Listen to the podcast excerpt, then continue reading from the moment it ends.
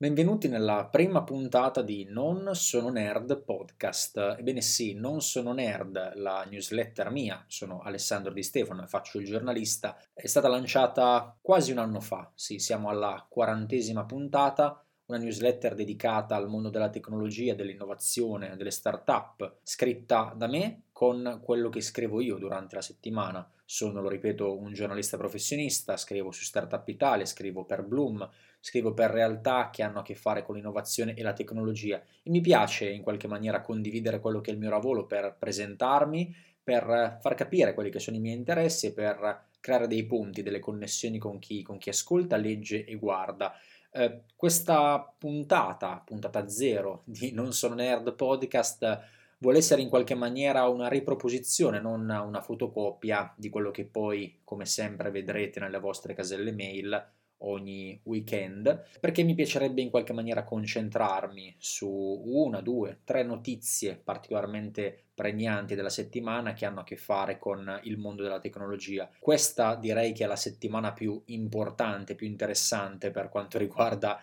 il lancio di un podcast tecnologico, perché abbiamo eh, potenzialmente due o tre notizie che potrebbero riempire ore e ore di dibattito. Partiamo dalla prima, che è collegata inevitabilmente anche alla seconda. Avrete visto appunto a inizio settimana l'ex data scientist di Facebook ha concesso un'intervista a 60 Minutes, che è appunto un noto programma statunitense nel quale appunto è venuto allo scoperto da eh, circa un anno, se conoscete, se seguite l'attualità tech, saprete che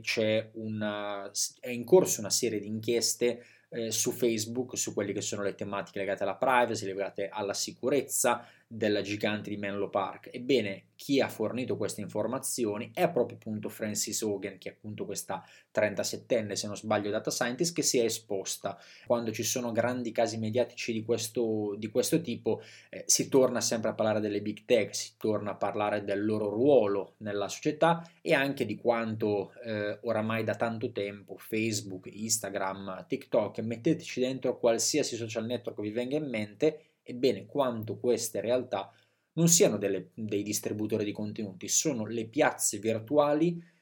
che vanno fondamentalmente a formare la nostra l'opinione pubblica, vanno a influenzare quello che è il dibattito odierno. Basterebbe questo, diciamo, per parlare di Facebook, e invece no, perché la settimana è stata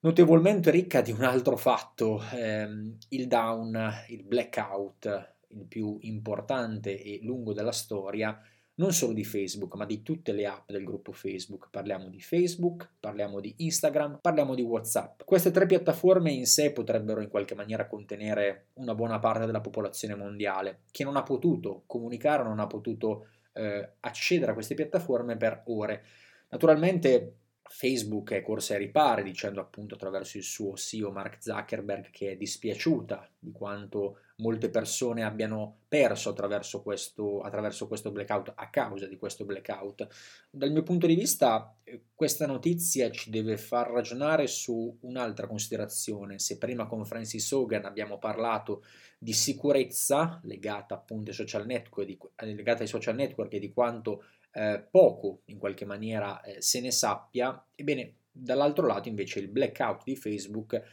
deve farci in qualche maniera risuonare una, una riflessione, ovvero l'internet che viviamo tutti i giorni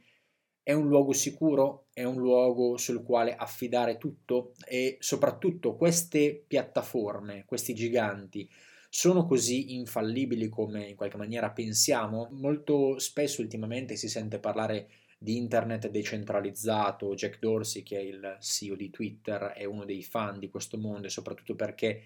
è un fan anche del mondo cripto. Da questo punto di vista mi piacerebbe anche ascoltare quelle che sono le vostre, le vostre riflessioni, capire effettivamente se un internet decentralizzato, un internet che un domani, chissà fra quanti anni, chissà se mai rinuncerà ai social, sarà un internet diverso, magari un internet più a pagamento, un internet dove i contenuti non saranno disponibili per chiunque in maniera gratuita. Insomma, è un aspetto questo secondo me molto interessante da, da analizzare. E andiamo a chiudere con l'altra grande notizia della settimana, Twitch e il leak di Twitch è stato uno dei peggiori della storia, sappiamo che sono stati rubati moltissimi dati, si dice tutti i dati di questa piattaforma Twitch, per chi non la conoscesse, appunto è eh, l'app di proprietà di Amazon comprata nel 2014 dal gigante di Seattle per una cifra che si aggira intorno al miliardo di dollari. Oggi è la piattaforma preferita dagli streamer, dal mondo gaming, ma non solo, perché oramai tutti stanno su, su, Twitch per fare maratone di streaming. Anche in questo caso la sicurezza, la cyber security, un tema naturalmente che potrebbe occupare ore e ore di dibattito, ci lascia con tanti punti di domanda. Quanto è sicuro il mondo digitale che viviamo quotidianamente da professionisti, viviamo quotidianamente da utenti?